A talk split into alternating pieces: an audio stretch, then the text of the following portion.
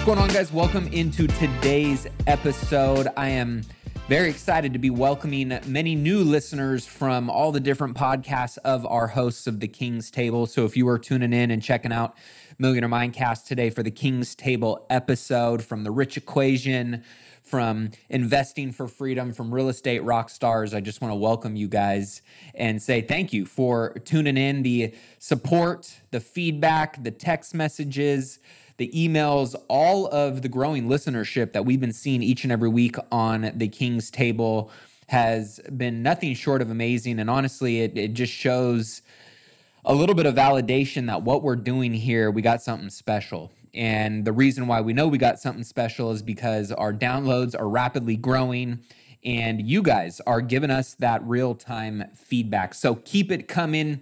If you haven't said what up yet, if you haven't dropped us a note yet, be sure to text in at 844 447 1555 if there's comments, if there's feedback, if there's questions. That is the best way to reach out to me and all of my co hosts on the King's Table.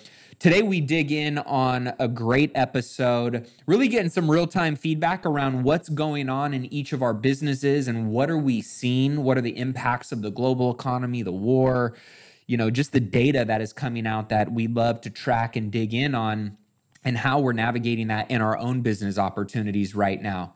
We also dig in on what's going on with, you know, this impact of the Fed and their policies and how that's really impacting the economy as a whole, but specifically real estate.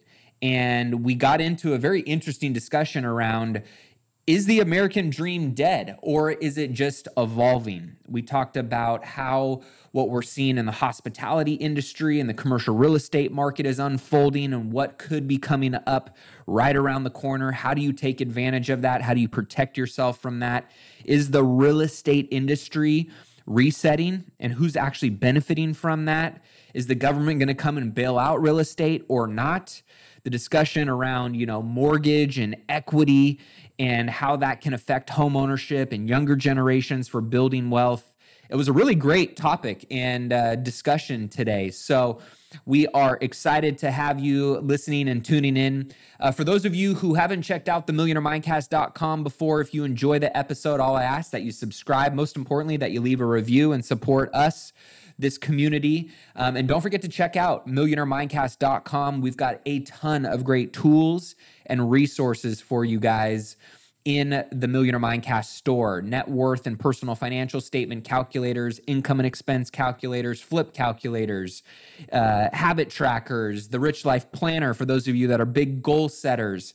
That has been one of my staple products that I've used for my goal planning and tracking over the years. Um, and we just relaunched the store. So be sure to check that out at millionairemindcast.com. And with that being said, uh, thank you guys again for tuning in. Let's not waste any more time. Let's dig into today's episode of The King's Table. Let's take a quick break and hear from today's show sponsor. Are you struggling to close deals? Cold outreach can be a slow and brutal process, and in many scenarios, it's just wasting the time of both the buyer and the seller, especially when business owners who are trying to find qualified buyers are using inaccurate and outdated data. But it doesn't have to be this way. With LinkedIn Sales Navigator, your organization can overcome these challenges by leveraging this amazing technology and platform that translates comprehensive, high quality buyer data into real time insights and sales. These deeper insights empower sales reps and teams to adopt the habits of top performers, which leads to much better outcomes like building bigger pipeline with real customers, leading to higher win rates and conversions, and of course, larger deals and paydays all around. We call this deep sales, and LinkedIn has built the first deep sales platform with the next generation of LinkedIn Sales Navigator. Right now, our Millionaire Mindcast family has an amazing opportunity to try LinkedIn Sales Navigator and get a 60 day free trial at linkedin.com forward slash mindcast. That's linkedin.com forward slash mindcast for a 60 day free trial. Let LinkedIn Sales Navigator help you sell like a superstar today. Just go to linkedin.com forward slash mindcast and get started.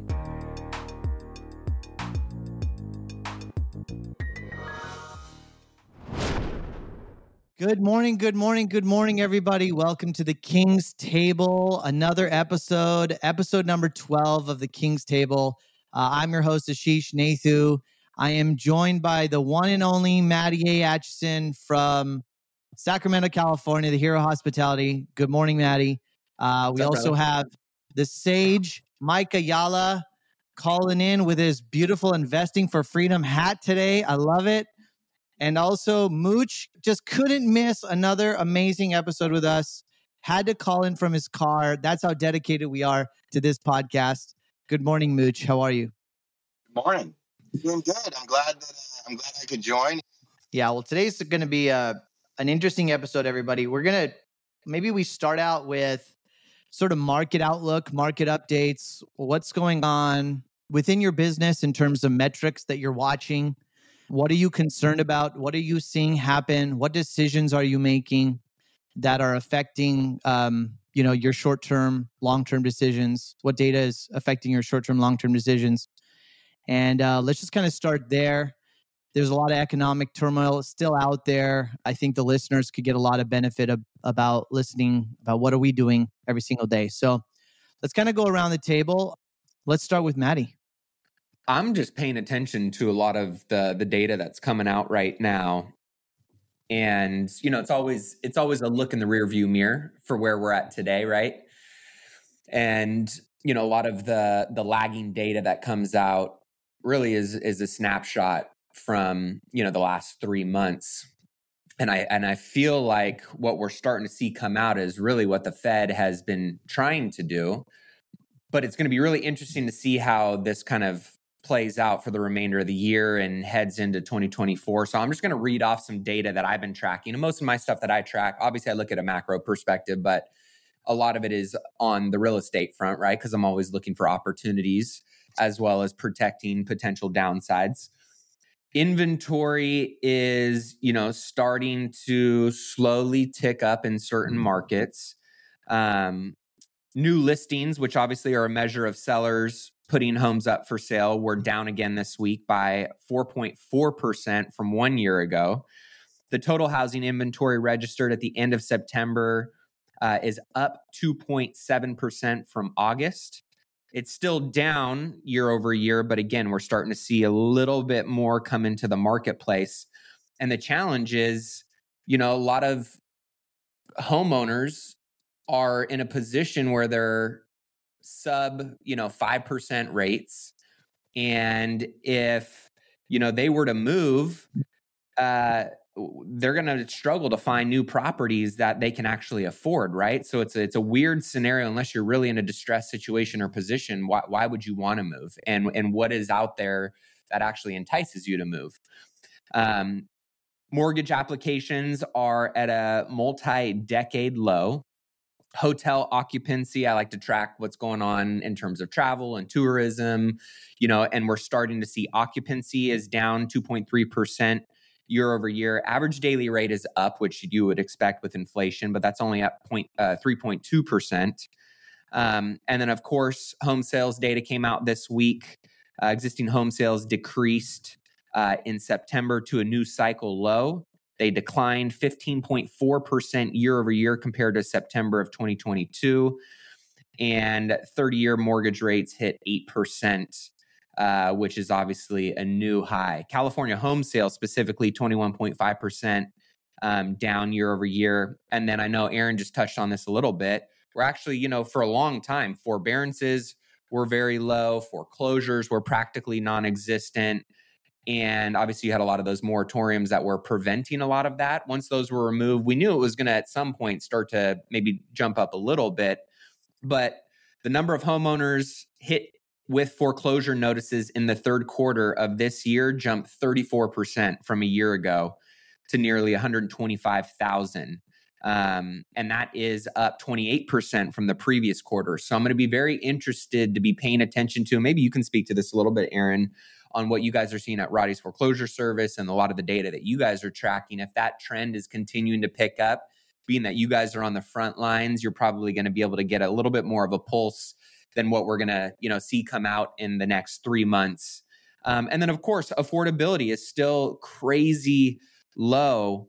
You know, you look at with mortgage applications dropping to the lowest since May of 1995 You talked a little bit about it, Aaron, on the episode with Vivek and you know how that really has impacted the real estate industry with rates being where they're at and it's so expensive the housing market that homes would have to crash 35% or mortgage rates drop 4 percentage points to make it considered affordable and we've got a third of Americans earning $150,000 a year or more saying they're living paycheck to paycheck right now.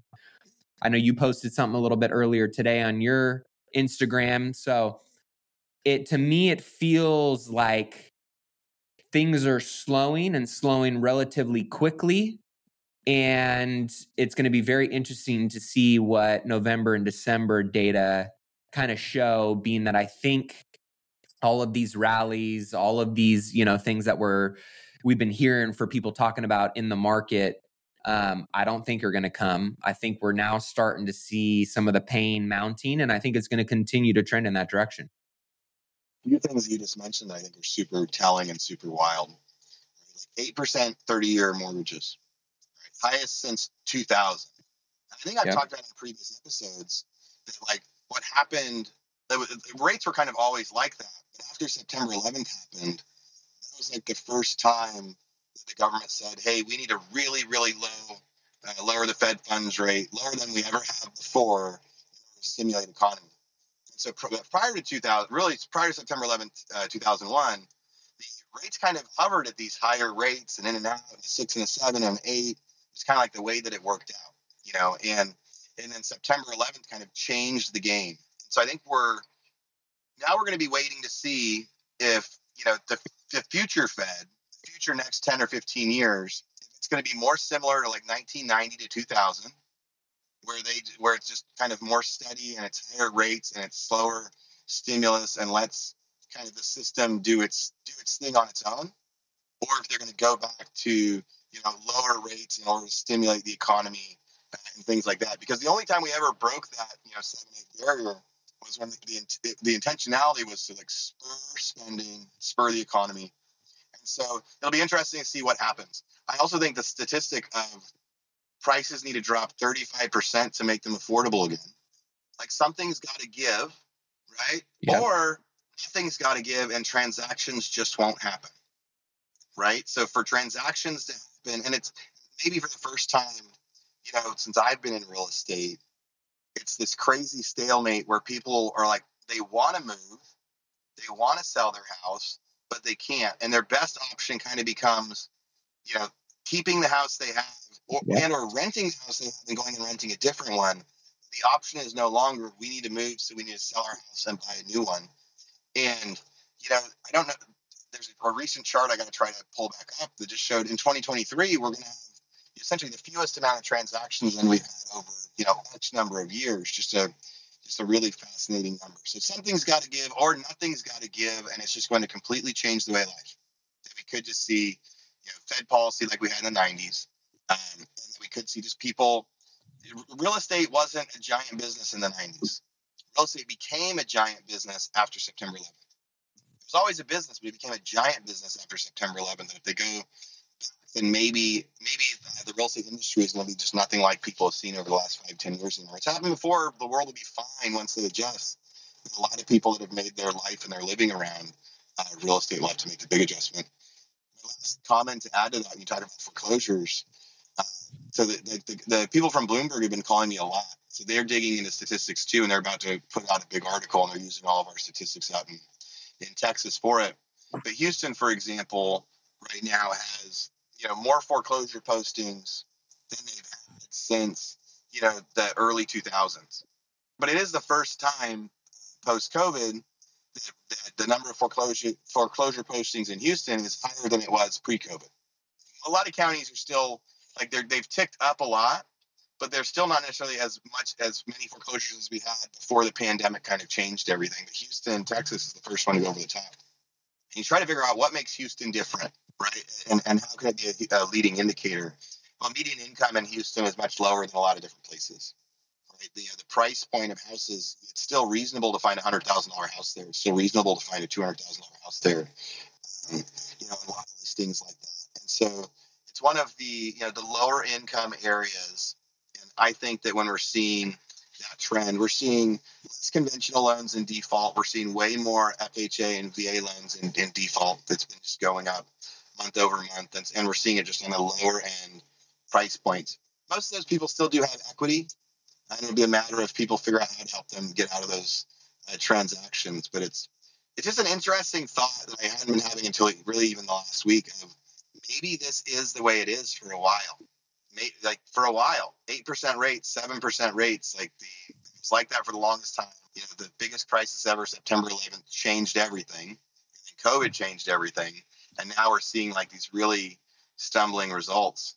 And uh, maybe they'll go. Maybe they'll go back to hey, real estate doesn't have to be the stimulant of the economy.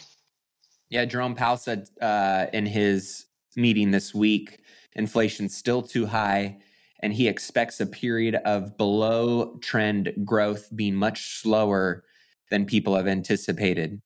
And I think that ties to your point, right? And the other thing noting on what you said, Houston, Texas, one in every 371 homes right now, at least in the metro area, receiving a foreclosure filing. So interesting. But I like, I think I was interested to kick it over to Mike and Ash on the comment that you said, which is is is this a new way of life or and how did you phrase that cuz I think that was a good kind of like which which one is it and maybe as you pose that question share what your thoughts are on which which side are you taking yeah i think you know and i think the, the way that i posed it is, is this kind of the new normal is this kind of the way it is is fed policy going to just go Fed and government policy just going to go back to the way that it was in the 90s.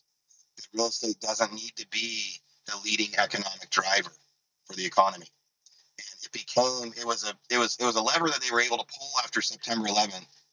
But even then, it didn't work out right. They lowered rates. They told everybody do cash out refinances on your house and go like buy toys and stimulate the economy. I remember the Fed, the Fed at the time saying that. And then how many of those people got foreclosed on because they pulled out too much money? And then when prices adjusted, they weren't, you know, they'd spent all the fake money. So I think what side am I on? You know, up until a few weeks ago, I would have thought we're going to be like this for a couple years, and then they'll go back to drinking the Kool Aid and lowering rates to stimulate economy and things like that. More recently, I think now, I know you, probably want me to pick one. I think now it's probably a coin toss where it could go either way. And I would have said three weeks ago, I would have said like an 80% chance that three years from now it goes back to the way it was, but it's going to be slow for three years. Um, I said this a couple of weeks back, I think on our episode, maybe it was on a different one, but I, this whole concept of housing and the American dream and, um, you know, how we got here. And, and I actually think that, I think we're due for a deep, deep change. And so, Aaron, I, I kind of, I kind of like what you're saying and I agree with it in the sense that like I've I've been feeling this for a while. Like I don't think things are going back to the way they were before. And I think there's kind of an awakening around um, you know, real estate being that primary driver. I love that Aaron said it. And I think things are just going to fundamentally change. I mean, I, I think sometimes, you know, people are early, but Ken McElroy has been saying this for years that we're going to turn into a renter nation. And when I used to hear him say this in 2016 and 2017, I'm like, and and Ken's like been a friend slash mentor of mine for a while. And I remember asking him on the golf course in like 2019, I'm like, Ken, what do you mean? Like, like how do we just go to a renter nation? And it's what Aaron's talking about. It gets to the point where like there's this fundamental idea that uh, you know, the average American, the majority of their net worth is wrapped up in their home. And that's a problem like as real estate investors, we've been saying that from like a counter argument for a long time. Like your house isn't an asset. And this is what creates so many challenges. And the other thing that I want to say quickly too that I've just been thinking about, even when things are bad, and I don't want to downplay how bad it is, but like what percentage? I mean, Maddie, if if what you said is true, like one out of every 371 houses is getting a foreclosure letter right now. That isn't a big percentage. And I'm not saying it doesn't affect us, but the reality at the end of the day is like, I remember in 2008, I was talking to my business partner then. And this is why I kind of said, you know, I think we got to come back to our fundamentals. I remember talking to our business part, my business partner at that point in time, and his head was just in the gutter. He was like, man, people are losing their jobs and there's foreclosures everywhere. and our business is going to die. And I was like, what percentage of people are actually getting affected by this? And I'm again, I'm not trying to downplay the people that are getting affected, but what percentage of people are ac- actually impacted? And what does that look like in some period of reset? And so I'm not saying that we don't have some challenges ahead, but also like I think what Aaron said is brilliant. I think we had some really, really, really amazing years of intense leverage. I've been saying this for a while. We have been drunk on negative interest rates. Do you guys remember the conversation in the late teens about you know negative interest rates and like how like how long can this go on and modern monetary theory and then all of a sudden covid hit and it made us forget about all of those crazy conversations that were you know what the big deal conversation was in the late teens social security and not to open up another can of worms but when you look at like social security and how underfunded we are and when you look at the fact that the average american has like $173,000 in their retirement account I mean, literally, the, the people that are like 10 years away from retirement, I think that average number, and I haven't looked at this for a while, I think the average number of the average American 10 years away from retirement has like 247,000 in their retirement. Like these are real problems that have been going on for a while. And then we just kind of forgot about all of this conversation modern monetary theory, um, Social Security, the pension problems. Pensions are underwater and underfunded like never before. But we forgot about all of that because of COVID and then cheap interest rates continued and and all this free money. And so the one thing that I'm not saying is that I don't believe that we have a deep systemic problem, but I think Aaron nailed it on the head where you know maybe this isn't really about real estate and actually real estate's going to have some challenges, but at some point in time we're going to have to get to some of the real challenges too that I'm just wondering I literally wonder sometimes if we're just so in this modern monetary phase that like uh, it i think the question sometimes is how long does this play out? Can this go on for three years five years 50 years? I don't know if anybody really knows. It's like what's going to be the thing that pops the balloon? The reality is there's like you know there's bubbles in everything and i think we're actually in a we're in a money bubble. Like i think we're just in a money bubble and and it affects everything. And so aaron i think what you said is brilliant. Um, the last thing that i'll say i mean even bloomberg i was just looking at a bloomberg survey that was done uh, like with economists from october 18 18th through like the 20th or it's, it's fairly recent. I think it was actually the 15th through the 18th or something like that. And what's crazy is that most of these economists actually are raising their us growth projections through 2024 now they think that they're like growth is going to slow down, but they think they still think that we're going to be in a growth environment. And so like what I'm really struggling with is like when we talk about these fundamentals and I mentioned this and I think we should dive into it at some point.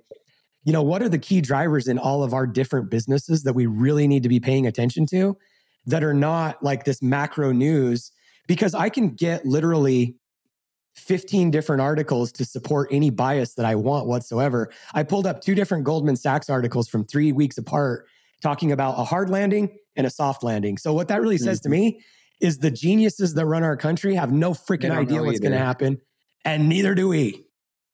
Real quick, what I do love is that we have Aaron, who Maddie, as you said, I mean, Bloomberg's calling him saying, "Hey, we want some real time data." So I think it's great that we've got somebody that's like got the real time data on real estate itself, and who's also saying maybe real estate. he didn't say this, but maybe real estate doesn't matter. I mean, in the big picture. So it affects mm-hmm. all of us and it affects people in their daily lives. You know what's interesting is a stalemate conversation, which Aaron brought up. My son, his lease on his apartment just came up in Austin, Texas, and it's $2,800 a month. And he went back, and there's 53 units available in this apartment complex on Zillow, by the way. And so they went back to their apartment complex and said, We want to negotiate a cheaper rent and we'll stay. And they said, You can't do that. You have to put in your notice and move out and reapply. And I'm just like, talk about stalemate. I mean, I put myself in the landlord's shoes and I kind of understand because you know if one neighbor gets to drop their rent by 400 then but the reality yeah. is is they're being unrealistic too about they have 53 units available on zillow right now and they're going to let my son who's never missed a rent payment walk away talk about stalemate we're in a really interesting time real quick on yeah. on that point, Ash, because I want to get your your thoughts on it too. Just real fast. Is the American dream dead then? The Mike? American dream of home ownership might be dead. And by the way, I'm of the school of thought not just because I'm a real estate investor, but I'm of the school of thought that maybe that was a bill of goods that was sold to the average American, just like a 401k, just like oh, everything else that. that. the that the that the Wall Street cartel, you know, has programmed and and literally what's the term that they use when somebody's like being groomed i think it's groomed for like 50 years for to be like a mole or whatever like they've been they've been grooming us since the day the federal reserve was founded to think that the american dream is homeownership when in reality like i said a couple episodes back the key, the mor- mortgage literally means till death, till death, or do we engage, right? And so um, I don't think the American dream is dead.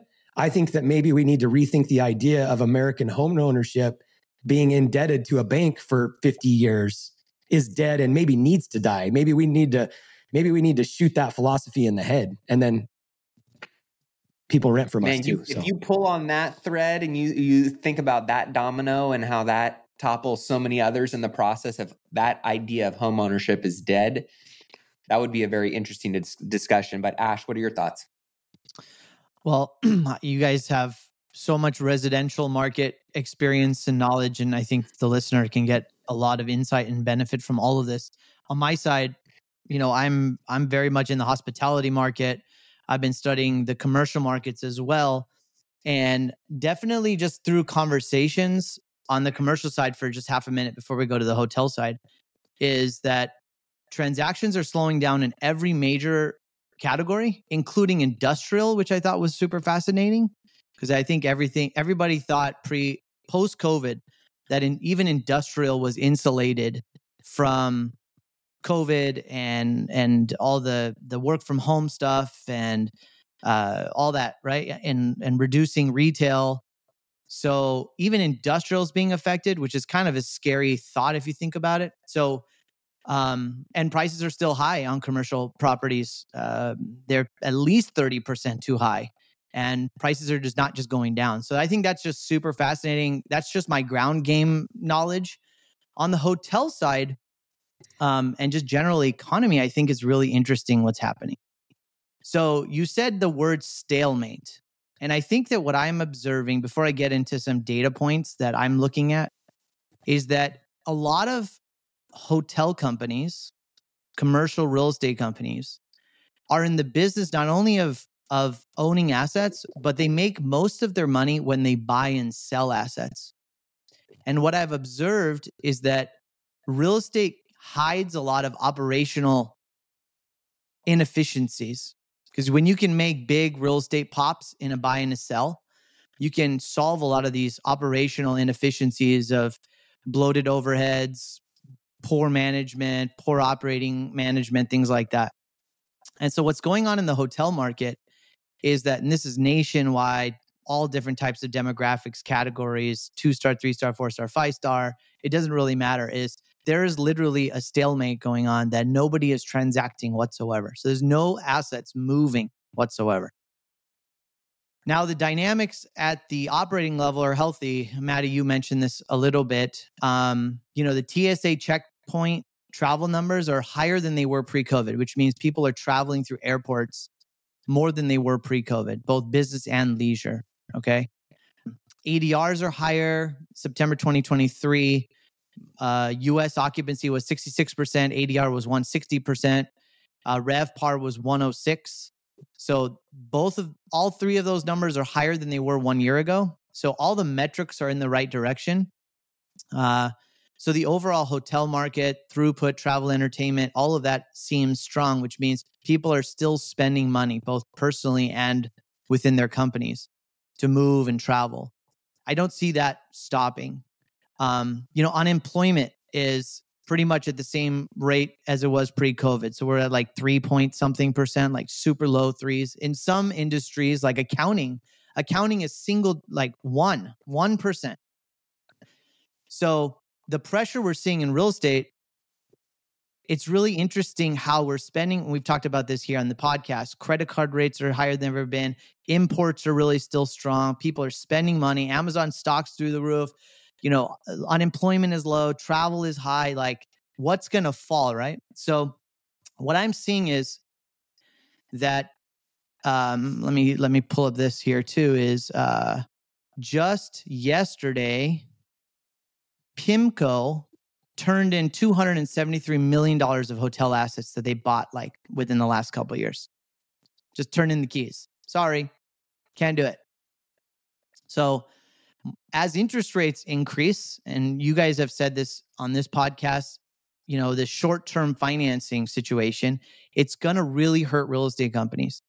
Their operating costs continue to increase, their revenue continues to decrease, their debt continues to increase, and they cannot transact, they cannot sell out of their properties to get out of their problem. So the pressure is going to start building. I'm seeing customers where no nobody's doing any new builds. Everybody's doing renovations only, and the only reason they're doing it is because they have enough equity. They have to do it. The pit, the brand is forcing them to do it, so they're forcing to spend money to be competitive in the marketplace. But nobody's buying and selling hotels.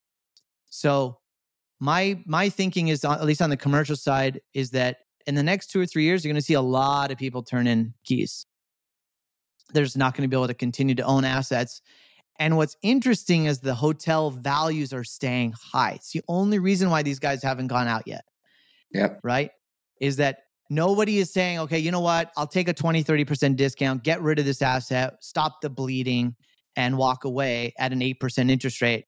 Instead let's just keep waiting let's keep waiting and then it's going to build up this pressure and a lot of hotel you know a lot of commercial real estate companies are private so we're not going to see this information until it starts to trickle but pimco is not a small company 300 million dollars of assets just i think that was um let's see that was 20 hotels across the country in three different states actually. So just fascinating what's going on um, yeah, so we're being cautious. Um, business generally, import export trade uh, demand is pretty heavy, pretty strong. Our estimating data is steady. The way we quote things, we have like a 18, 24, 36 month horizon because we have a slow cycle, as you can imagine. So things are not falling off the cliff, which means people are still interested in looking at doing things.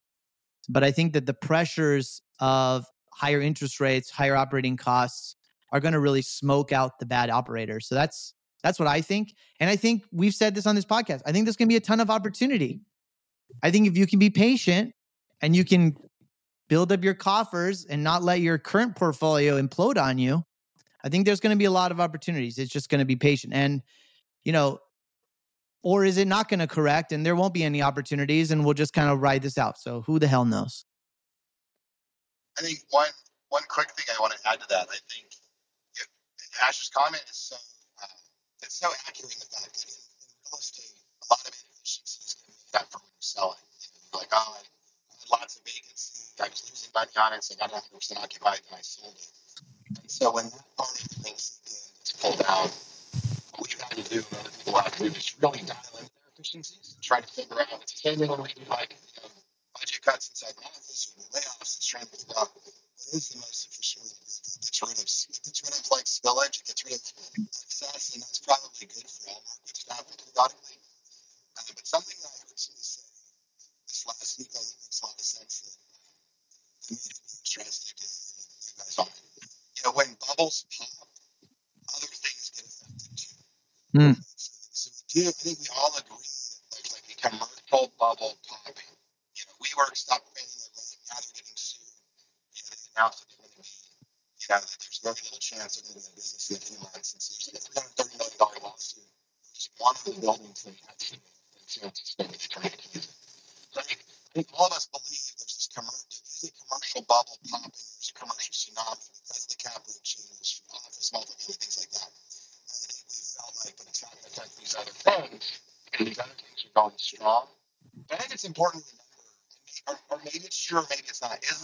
True that when bubbles pop, other things are affected?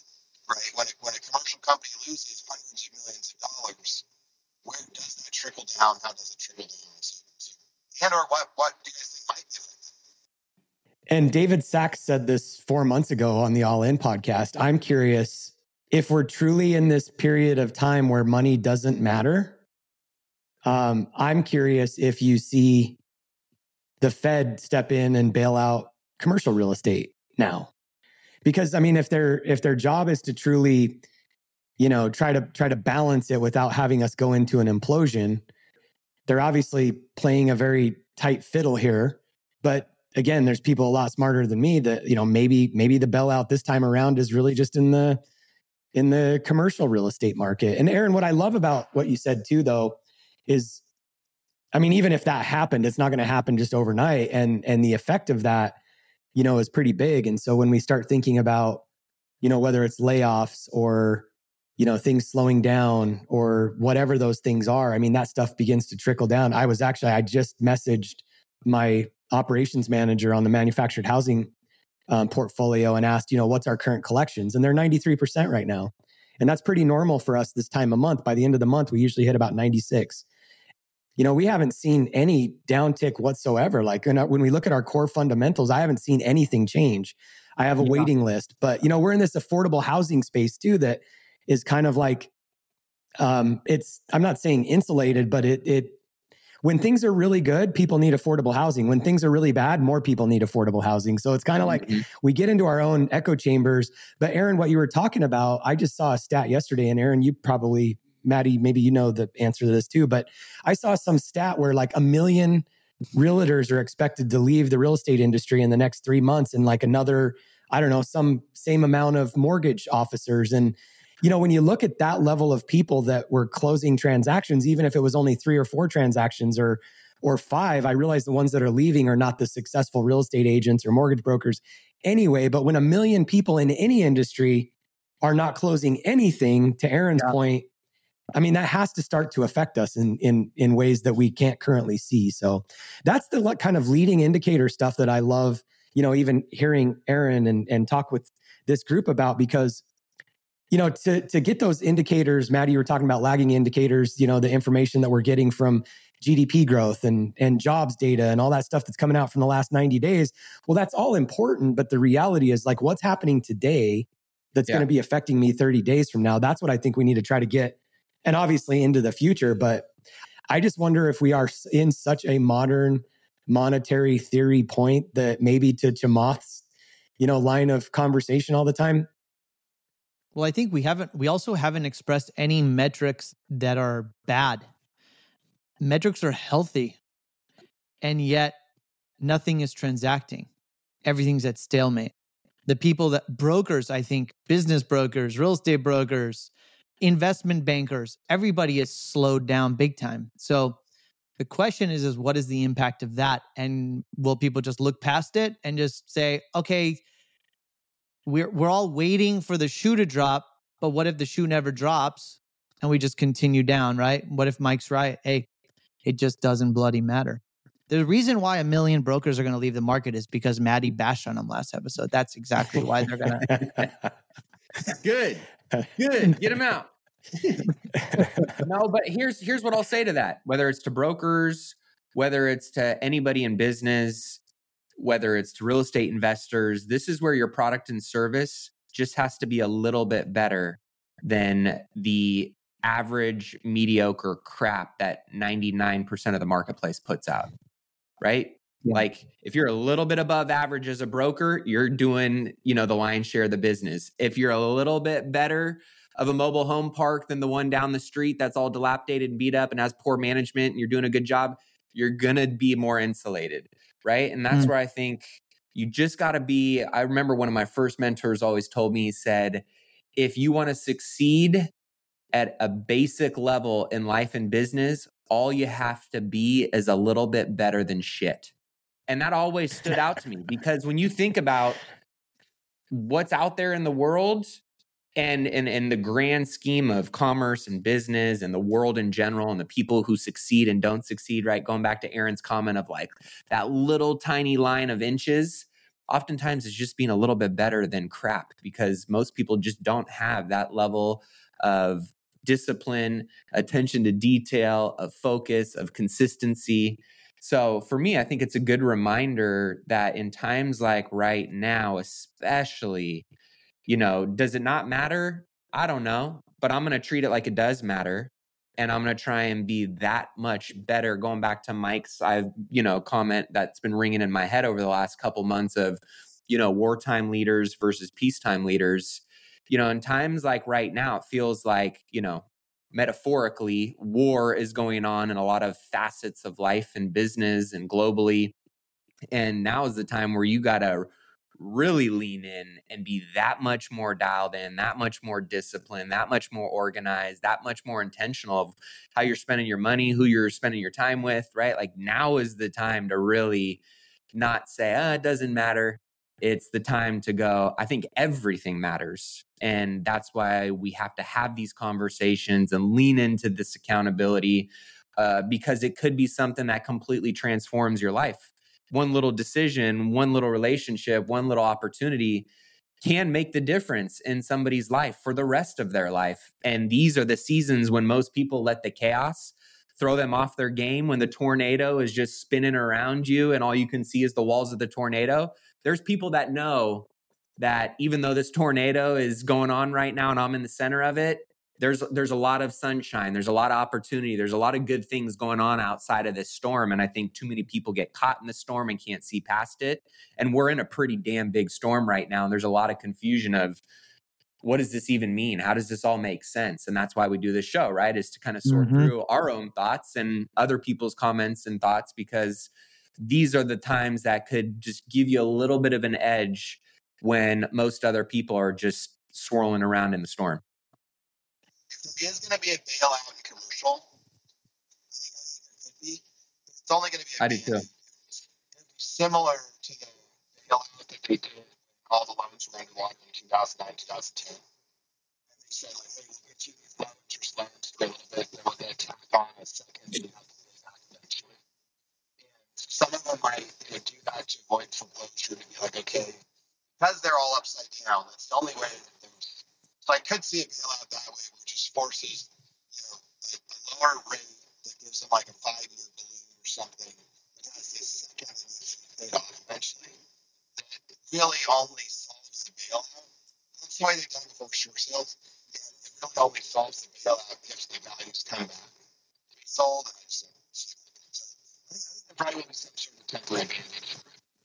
Well, I agree with what Aaron said. The real problem is that, I mean, even if they do that, you said it'll be a band aid. And the reason for that is because, like, rents are not coming back. Like, we we have way too much office buildings. And so all the fundamental things are broken. Um, and so I agree that it'll be a band aid. I think we're just in such this, uh, I think we're in such an interesting time to where they're probably, and man, these guys are a lot smarter than me. I, I don't know a lot about this, but the reality is like it ain't going to fix the problem as as Aaron said. What's interesting to me when we just and again trying to land this thing, I literally just saw a Wall Street Journal article that or the Washington Post actually just put this out like 45 minutes ago. Um, Biden just unveiled a 106 billion dollar foreign aid package. Hmm. If they can create 106 billion dollars for foreign aid, they can create a trillion dollars to help our real estate market. And I'm not yeah. saying I, that I'm not saying that I agree with that or that I think they should or I'm not I'm not stressing my viewpoint. I'm just saying I think we're in this period of time where like even wars, it's really interesting to me that we're like funding three wars right now. Um, you know, what does that do for us? It bolsters the economy. Like, I mean, there's we're just in such a and by the way these problems were created long before we decided to hit record on riverside today like these are deep systemic problems and and the last thing I'll say, and I've said this before, every time we get to a period of time like this where re- real estate has to reset, which is what mm-hmm. Aaron's really talking about, who benefits from that? The big banks. They just keep getting bigger. And so I don't know. I think this mm-hmm. is the Bible talks a lot about transfer of wealth. And I think these are just really, really smart people that are engineering transfers of wealth. And most of us are just sticking our head in the sand and spending money on our credit cards and and going out to dinner, which is what Aaron's like. That stuff is going to slow down, but I just wonder, I just wonder if the fundamentals are not what they were, you know, in 2008 when it comes to real estate specifically or any of it. Because I think the last thing I'll say, I was just saying this with my kids in Kara the other day, and I've said it every year since COVID hit. Why do I still have to pay taxes hmm. if we can just if we can just print fake money? Like yeah, I don't get good. I don't good get any question. of this. Let's talk about that. Like, not that any of us on this call are paying very much in taxes because we're real estate investors, but I'm just saying, like, just print more. That it's a good question. So many people I, I have posed that question. There's not one person that I've seen a response given that actually made a lot of sense to me. And and to the last point, and Ash, I'll kick it to you. I do agree with the the government bailout on on real estate because it is it has been such an integral pillar of our economy for so long, and it could be a very monumental wave that does have a lot of impacts in other industries in our economy. I saw this was also another kind of little anchor point to why I think they would do that. We've been talking about there being trillion dollars in commercial real estate coming due in the next essentially 3 years between multifamily and office space being kind of the two main ones. And the real deal put out a little article on this recently. The U.S. government has too much office space, millions of square uh, square feet likely going unused, and the U.S. federal government um, basically re- published a report that the a government accountability office report cited during a Senate committee meeting this month that they found that 17 of the 24 federal agencies it sampled were using an estimated 25% of their buildings. And so when you think about the amount Jeez. of you know, um, I guess, incentive that the government has, being that they own a big part of that trillion dollars in office space, they are going to have uh, definitely a, a, reason to to keep that propped up, right? Whether it's getting used or not, or repurposed or incentivized to, you know, utilize it in different ways. They're they're invested in commercial real estate more than the average American probably knows. If there's a bailout, where does the money go? right? So if there's a bailout, commercial real estate companies will lose all their money, give the keys back. Banks will suffer, and they're the only ones that have the power to get the money. So the government will bail out who? Who will they bail out? They'll just bail out the banks. They're not going to bail out us. They're not going to bail out small business owners across the country. That party's over, right? We already got the PPP money. That was a once flash in a pan time where that money trickled so quickly to small business. But if there is a bailout, where is it going to go? I know you wanted to move on, but what Maddie said, Vivek said this when we interviewed him last week. He said if he gets elected, he's going to he's going to decrease the budget or the the government by 75%. And the first thing that popped in my head, by the way, I don't disagree with him. I'm not I'm not sharing my point on whether I think he's right or I think he's right. Like government waste, there's waste everywhere, as Maddie was saying.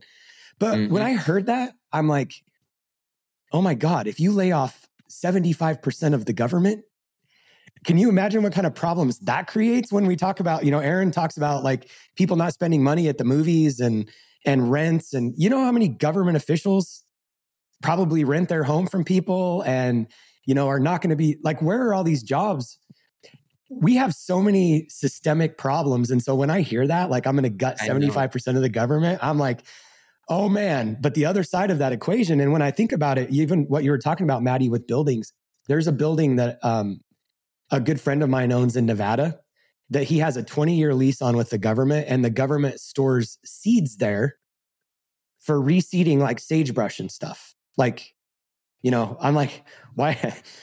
20 year lease that they pay like $20,000 a month to just store seeds. And I'm like, and they're not even like active seeds that they're, these are seeds that they have around long term that need to be climatized and all this stuff in case they need seeds for sagebrush. Like, why the hell are we planting sagebrush? It's it's crazy to me, but that's the kind of waste that goes on out there. But the other side of the argument, when you got seventy five percent of the uh, the government, that's a lot of people that are now employed. So I'm just like, dude, I don't know where this ends, other than I mean, what's going to be the needle that pricks pricks the Mikey, balloon? Look at this too. Okay, if you look at the last six months of employment change by industry, one of the top places we're adding jobs is the government. So not only is the government bloated, you look at non-farm jobs. Uh, look like 1.4 million non-farm jobs were added. This is in the last six months. Okay, but if you just look at this chart, because the numbers I, I think are abstract, it doesn't really matter.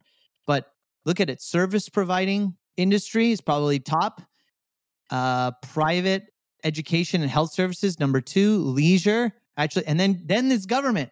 The third industry that has the most jobs being added in the last six months, where we have more debt than we've ever had, we're printing more money than we've ever had, is in the government. Scary. So is it a self-fulfilling prophecy? Are they just printing their own money so they can just continue to do it? So I don't know. Citizens well, got to have an opinion about that.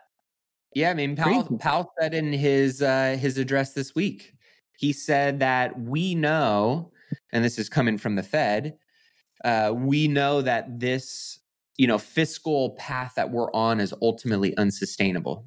But then he moved on very quickly. I was like, "Oh, okay, yes, I agree."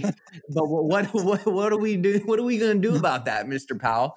Like, and and no, and it, to me, going back to this point that Mike has said, right? There's so many systemic, you know, issues in this machine of what we've built in terms of the US economy, which really drives and dictates so much of the global economy. And there's so much, you know, integration between all of these different facets of how this economic machine works that it's kind of like, you know, the medical industry giving you one prescription to solve one problem, but as a result, it creates two more symptoms of something else that then you go and try and treat those things. And it's right, it never actually solves the real problem to getting us back to true health. You know, and so it's it's one of those things where I'm going, how in the world do you find a way to solve some of these major systemic problems and no one really has a concrete plan for how you can do that. Mike, I think I think that we could you know the the why does it matter or maybe it doesn't matter thought. You know, Chamath said this a few weeks ago on his podcast, but how can it not matter? It matters at some point. You know, when does we the crow come to roost, man? There's there's got to be something that just smacks us around. We just maybe don't know it yet. Well, Matt King sent me, he spoke at our, our couples event last year and he sent me this economic clock. Maddie, I don't know if you've seen that, but like, and I won't go into the weeds on this, but it's basically an economic clock of, you know, 12 o'clock is the top of the market, six o'clock is the bottom of the market. And he made this comment. He said, We're not trying to time the top of the market or the bottom of the market. I just don't want to be buying when we're, when we're like coming up on the top.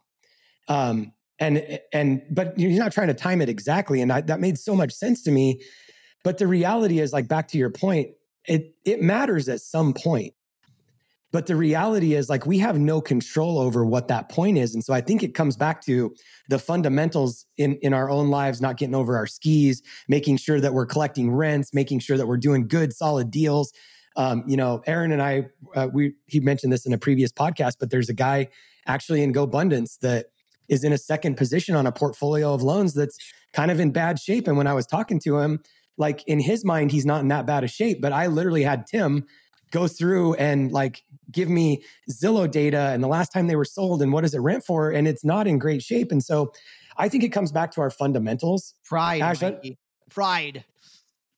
Or even like, uh, even just again, trying to time it or thinking that things aren't going to change. And the, the one thing that I realize right now, like in in my portfolio, what's the most important thing that I can do?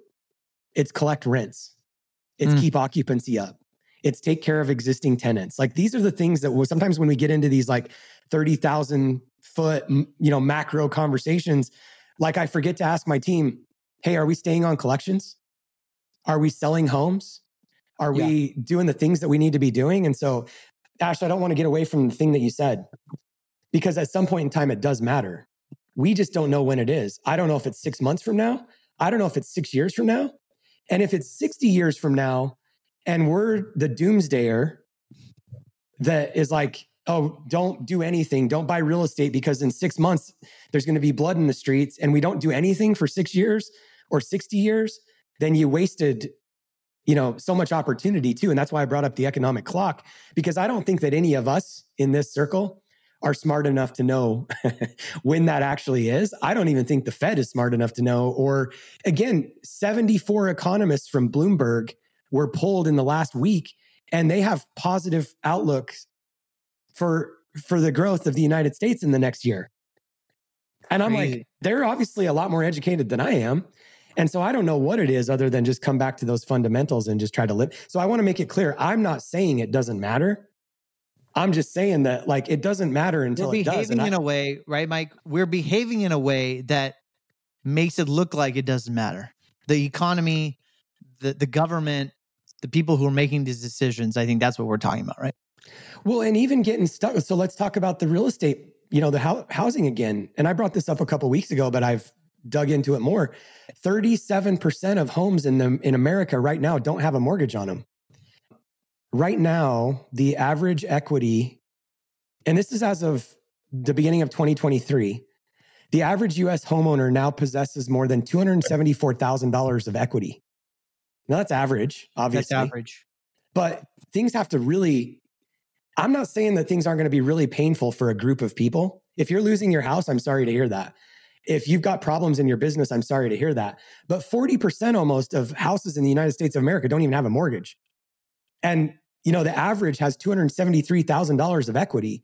And so if the median value of a home in the us right now is 400000 then the average home has 273,000 hmm. of equity. So I'm just like, and that includes the ones that are paid off. So, you know, the numbers are skewed. But what I'm really getting at is like, yes, there's houses that are over leveraged, there's people that are underwater, but I don't think in the overall perspective, real estate is in that bad of a situation long term. I don't think so either. I I have a question. That's a really interesting statistic, Mike. I wonder the age distribution of that ownership and those mortgages. Meaning, are these are these baby boomers that have no mortgages and high equity in their home? And if let's assume that is, I'm trying to find it as we're talking, but if that's true, then we're you know are we creating a generational problem that we're just delaying for 20 30 40 years and what it you know adding all this debt has to be affecting somebody. It may not be affecting 10 years 20 years but what happens 30 40 50 years? What happens to the 16 year olds right when they retire? So are we just uh, ignoring a big problem and behaving in a way that well we all have the united states the real two five you know two percent of the wealth in the united states uh, has a ton of equity has had two successful cycles has made good money. Unemployment is super low. But what's going on with the younger generation? If they can't afford homes what happens? If if they can't see wage growth what happens? If they can't you know employ people and start businesses what happens? If they can't get into the real estate game early because it's too expensive or too difficult or or there's no opportunity to transact what happens? So i just fascinated i don't have the answer but just fascinated is there some generational thing going on i don't know if you guys want to comment on that I agree. I mean, I, I think. Well, I think your assumption is correct, right? Is m- most of those homes that are paid off are most likely going to be boomers or Gen Xers. Um, but I do think there is a different mindset and mentality, as there is with every generation, in terms of what they value. And, you know, when you think about the younger generations, millennials, Gen Zs, now the iGen, you've got more and more of these generations that value less of what, you know, the historical kind of path has been to the American dream, which obviously included homeownership. A lot of it included college. A lot of younger generations are looking differently now about college, about home ownership, about you know ownership in general of things, right? And being more nomadic, being a little bit freer. You know, they they value experiences over possessions, and and I think we're just at the tip of the iceberg on that. Um, but I also think you know there's also other things that we can't necessarily foresee yet in terms of what they value and how that's going to play out in the economy and in you know American culture and society as a whole. Um, being that you know they value things in technology different than a lot of people with you know I guess that established wealth uh, and financial capacity do. So I'm very interested to see what again, like you said, those future generations put their money and their energy towards. But I definitely think there's a big shift right now. And it feels like there's a resetting of a lot of things in the world and society and culture going on right now that feels like maybe it's too early to tell or pinpoint, but it's it feels like there's a major shifting of the tides right now in a lot of a lot of areas of life. Hmm. Do you guys remember in COVID the um, that dystopian art, article that came out um, by the World Economic Forum about how in 2030 um, you'll own nothing? Yeah, Do you remember no. that? so there was this, there was, and be happy about it. Um, and so there's this article that basically said, you know, we're going to get to a point, and they said whether it's 2030 or whatever, it's irrelevant, but you know, where you kind of share apartments. So, you know, because you work in the daytime, somebody else works at nighttime. And so you'll just kind of share an apartment. Or if you want a blender, you call down to mm. the, the person in the condo and they bring you up a blender. Anyway, the premise behind this was like, you know, we're moving to, as Ken McElroy said, a renter nation. Like you're going to own nothing. And when I'm hearing Maddie say this, like I actually think that we might be moving to a point in time where home ownership doesn't matter. We might have a generation where home ownership doesn't matter. We might have matter. Eh, maybe it doesn't matter. And you know, when I, I was looking at some statistics on um, home ownership too, and so the rate's around 64%. This is some interesting stuff. So Black Americans are 40% less likely to own their homes than their white counterparts. In 2019, the national homeownership rate for the first quarter of 2019 rose to 65.1%. It's dropped substantially since then.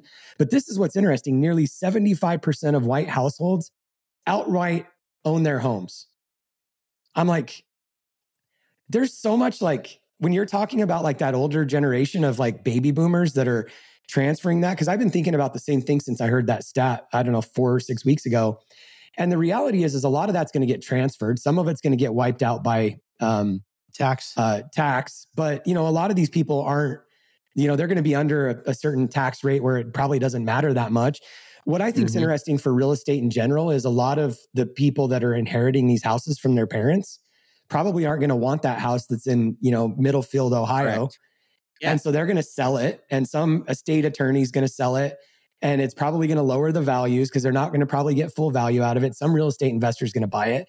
I was talking to, I think I brought it up on this show, but I was talking to a guy that is actually the land developer for a big construction company in um, the Phoenix Valley, they're buying as much land as they can right now because they're saying, you know, whether we turn it into build to rent or build to sell, we need housing. And I think yep. the whole build to rent thing, I, if there's one thing that I'm sure of is that we need more housing. Yeah. Um, what's going to be what's it going to be that creates affordable housing? I don't think it's going to be investors that buy one or two or three properties. I think it's going to be the big behemoths that have yep. access to cheap money that can buy rental properties. We're going to move, as Ken McElroy said, to a renter nation. And the World Economic Forum kind of just painted this dystopian idea in a way that makes it sound too unreal to be real that we're actually going to get to. You're going to own nothing and you're going to be happy about it. Are you interested in boosting your income by an extra $50,000 this year? If so, you're going to love what I've got in store for you. I am beyond excited to officially announce an incredible opportunity to join me in my exclusive mastermind, which will include myself and 25 other hand selected investors who are actively pursuing commercial real estate in 2024 and want to be held accountable to making sure they buy their first or their next commercial real estate investment property that will net them a minimum of $50,000 a year. This mastermind group will not only teach you how to do that, how to find, how to analyze, how to structure and buy these types of commercial real estate investment properties, but you'll also have an opportunity to be a part of an intimate group of high achievers that are going to take your network and your resources to a whole nother level. But here's the catch like I mentioned before, this is exclusive. We're only selecting 25 ambitious individuals for our founding members group who are serious and ready to take that next step in their commercial real estate investing journey. So if you are ready to increase your passive income by at least $50,000 in the next year with commercial real estate investing, then this is your moment. These spaces are going to fill up fast And trust me, this is the one and only time to be a founding member, which comes with some pretty special benefits. So head over to myfirst50k.com and submit your application now. Again, that's myfirst50k.com. You can head over there, check out the program, see everything that it entails, submit your application to join, and I can't wait to connect with you soon. Yeah, that's it's not an unreasonable argument, especially given the way that young people grow up today.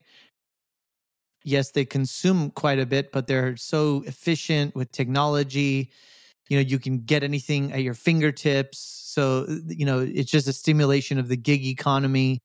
People can uh, have multiple jobs, multiple businesses from their cell phone. It's just going to be a different life for that future generation um yeah so it's not it's not out of possibility.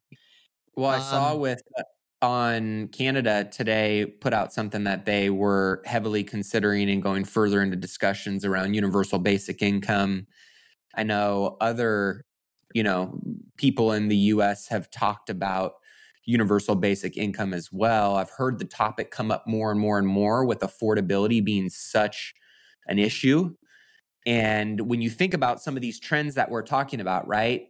You don't need to own everything or you own nothing.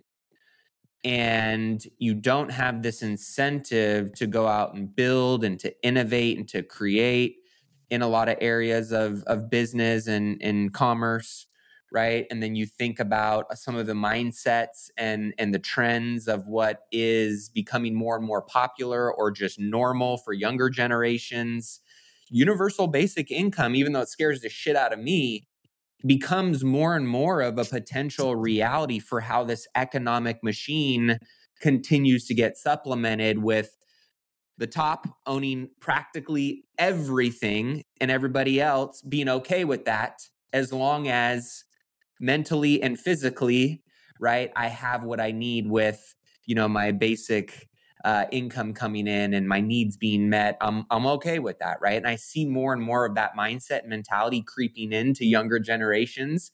That's very interesting and, and scary to me. I will say that it is scary. that that that becomes more and more of a of a logical solution to many people when they're faced with a lot of the challenges that they're faced with one today and are going to continue it seems like to be perpetuated you know as time goes forward Mm. We've been recording for a while. I want to get your guys' comments on what's going on in Israel, the Capitol, all that. So, uh, Mikey just mentioned too that Biden just signed a request to go to Congress for 106 billion dollars for funding for Israel and Ukraine. A few hundred protesters swarmed the Capitol yesterday uh, to protest. Uh, I'm not sure what exactly they're. They're I guess they're protesting a ceasefire. Um, a lot like January 6th, people just stormed in, big banners, a lot of chaos. 300 people were arrested yesterday. It's getting worse. The you know nothing's slowing down, man. It's getting worse. They've they've announced Israel has asked Palis- uh, the people in Gaza on the north half side to come south so they can basically go in a ground attack. It's bad, man. It is getting worse. So just love to close out maybe with these thoughts. What are you guys watching? What are you seeing? And any final thoughts as we close? Maddie? you know what I'll, I'll just close it with this i've actually really kind of tried to take a pause Mm. in in holding um, certain opinions on things around this right now. One, you know, I I saw somebody's post the other day, and I'll try and pull it up. Um, it, it resonated with me in a lot of ways, but I've been seeing a lot of propaganda coming out on Ton. both sides, a Ton. ton, and, and so it's really made me, you know, I mean, you, you've got main you got AP Politico, you've got the Washington Post, you got the New York Times that are posting certain things and then retracting comments six, you know, hours later and posting something else out. And when you talk about wartime propaganda, like it that shit's real. And we're experiencing it firsthand right now, today. Real and it's time. and it and and it, and all it's doing is and it goes back to that quote that I had said um, I think on you know a week or two ago around how people who want to be more informed by reading the news actually become more misinformed and how dangerous that can be as a whole. And so right now, um, you know, it's it's still heavy, right? Like if you if you have a heart and you're a human being and you care about humanity, you know, I think it's important to have empathy for everyone that is caught in the crosshairs of this. And at the same time, you know, I'm really trying to take a step back and make sure that what I'm forming my opinions around actually are rooted in some level of truth and and warranted with accuracy. Um, so that's kind of where my head's at with everything. But all I know is I was born on Earth I am my ethnicity is I am a human being. Um, my religion is love, and in this capacity, right, that's what I'm trying to lead with. Of course, you know, I, I could take a, a, more granular approach to that, but I'm trying to be macro in the sense of going, there's good and there's evil, and there's a lot of you know um, innocent people that are caught in the crosshairs of this, and the the government and the media are doing a damn good job of of you know fueling the fanning the flames of you know intensity and fear and anger around this instead of really doing things that i think are more based on unity and you know finding a solution. So it's unfortunate man. Mikey bring us home yeah i i agree with maddie. I mean even when you're asking the question i'm like i i don't it's such a complex issue that i i don't i don't really i don't have an opinion on it.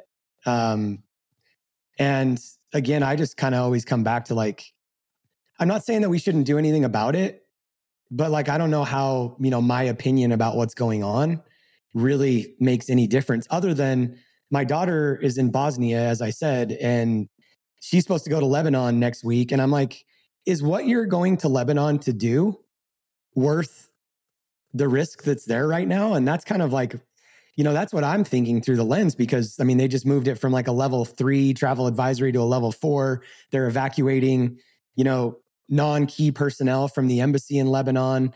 And I'm just like, I'm not saying that I want to put my head in the sand on things that don't matter to me, but my opinion doesn't really change anything about it. And I don't know how valuable it is to our audience um, either. And the last thing that I'll say on that, I actually had a guy on my podcast yesterday who's a psychotherapist from GoBundance. And I was asking him questions because I just finished reading Deep Work.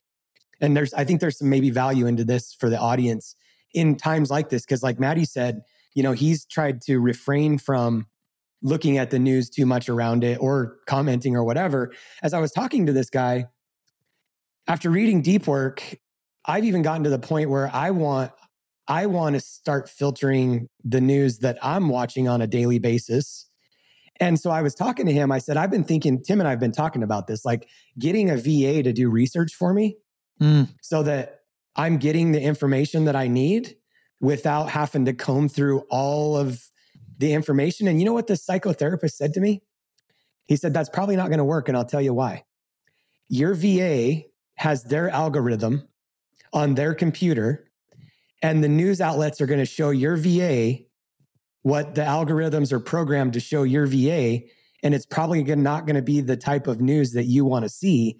And I'm like, and he said it's so biased and they're so intelligent now that literally yep. they're showing you. And I think that's a lot of what has to do with even like, you know, Bloomberg showing me one article this day and another article. Like they can literally show us what they think that we want to see based yeah. on what we watch. And so the psychotherapist was telling me, I don't disagree with you but you're probably not going to get the information that you actually believe in or need if you have a VA getting it. And I was like, that just shows how freaking biased all of this is.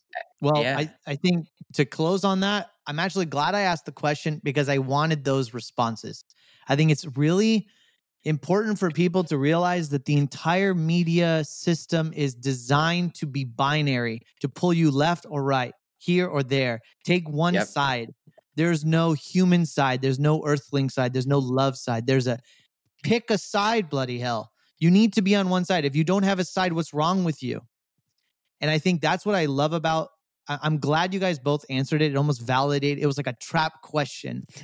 Um, How dare and you? I, it it, yeah. it just proves it just proves the value of this group. It it it it proves the value of this conversation because none of us fell into the trap of oh well I I mean, can you believe this or can you believe that? And no, we just transcended right above it. And I think that's what people need to hear more. Be careful what you watch. Be, have a filter. What is this person trying to tell me? Are they trying to convince me of something? Are they trying to bias me of something? What are my natural biases as I read this? Man, I gotta, Maddie, you said it, you said it beautiful, man. We are born on earth. What did you say, man? You're born on earth. Your religion is love, and I'm a human being. Maddie, I'll give you the last word. Yeah. And he's Mexican.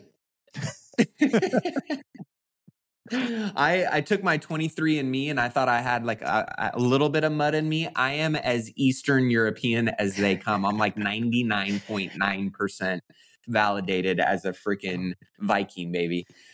I'll wrap up on this. So I was having a conversation with my wife Marie and I come in the house and she's sitting in my brown chair, which is my cozy kind of thinking spot, and she's crying.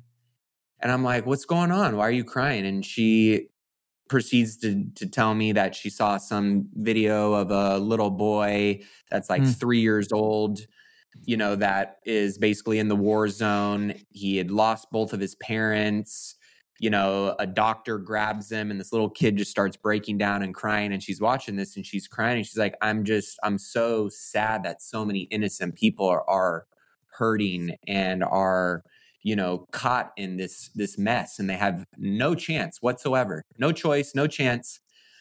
And it really made me like take a step back and think and reflect. And I shared this with her. I said, you know, one, it is horrible and i do empathize with that and two this is going on every single day around the world to millions of people and if you're somebody that is listening to this podcast right now if you were born in america or live in america or you're in a developed country in general you are statistically one of the most privileged and luckiest human beings on planet earth Mm. And so when I when I think about that, going, okay, I fall into that category, and I said this to my wife.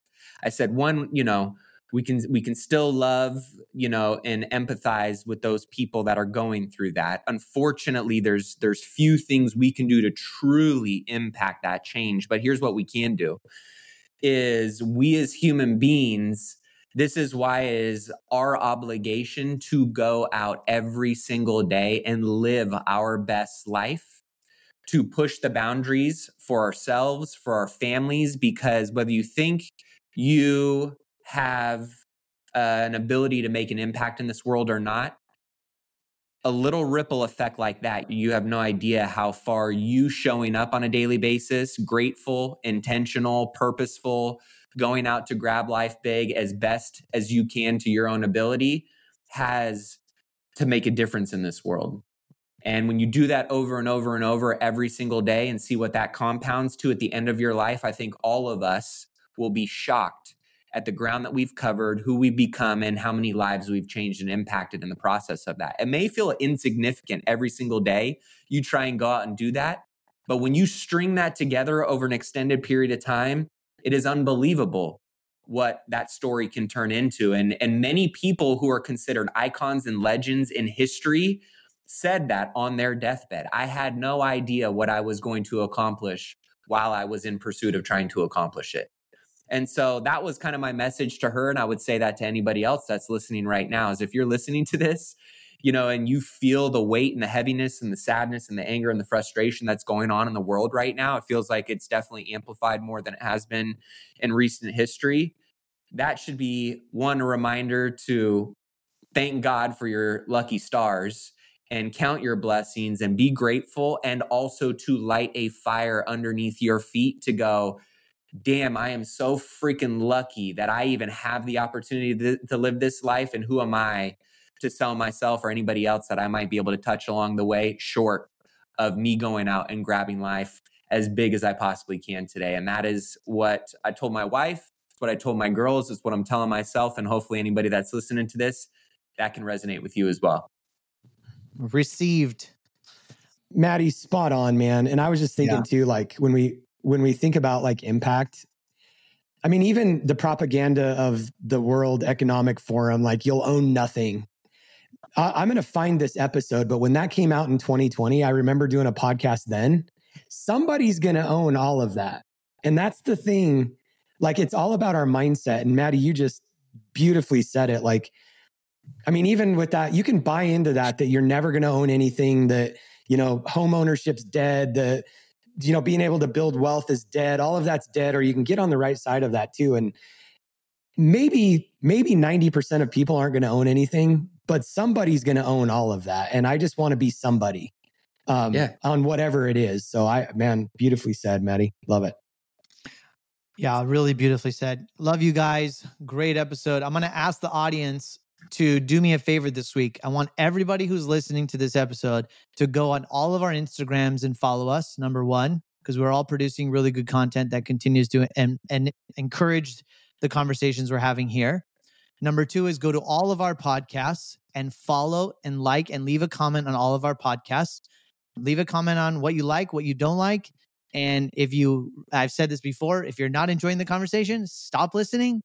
But if you are, then make sure you share it with somebody because that's the cost of listening. So great conversation. Love you guys. Great episode. See you later. Peace. Peace.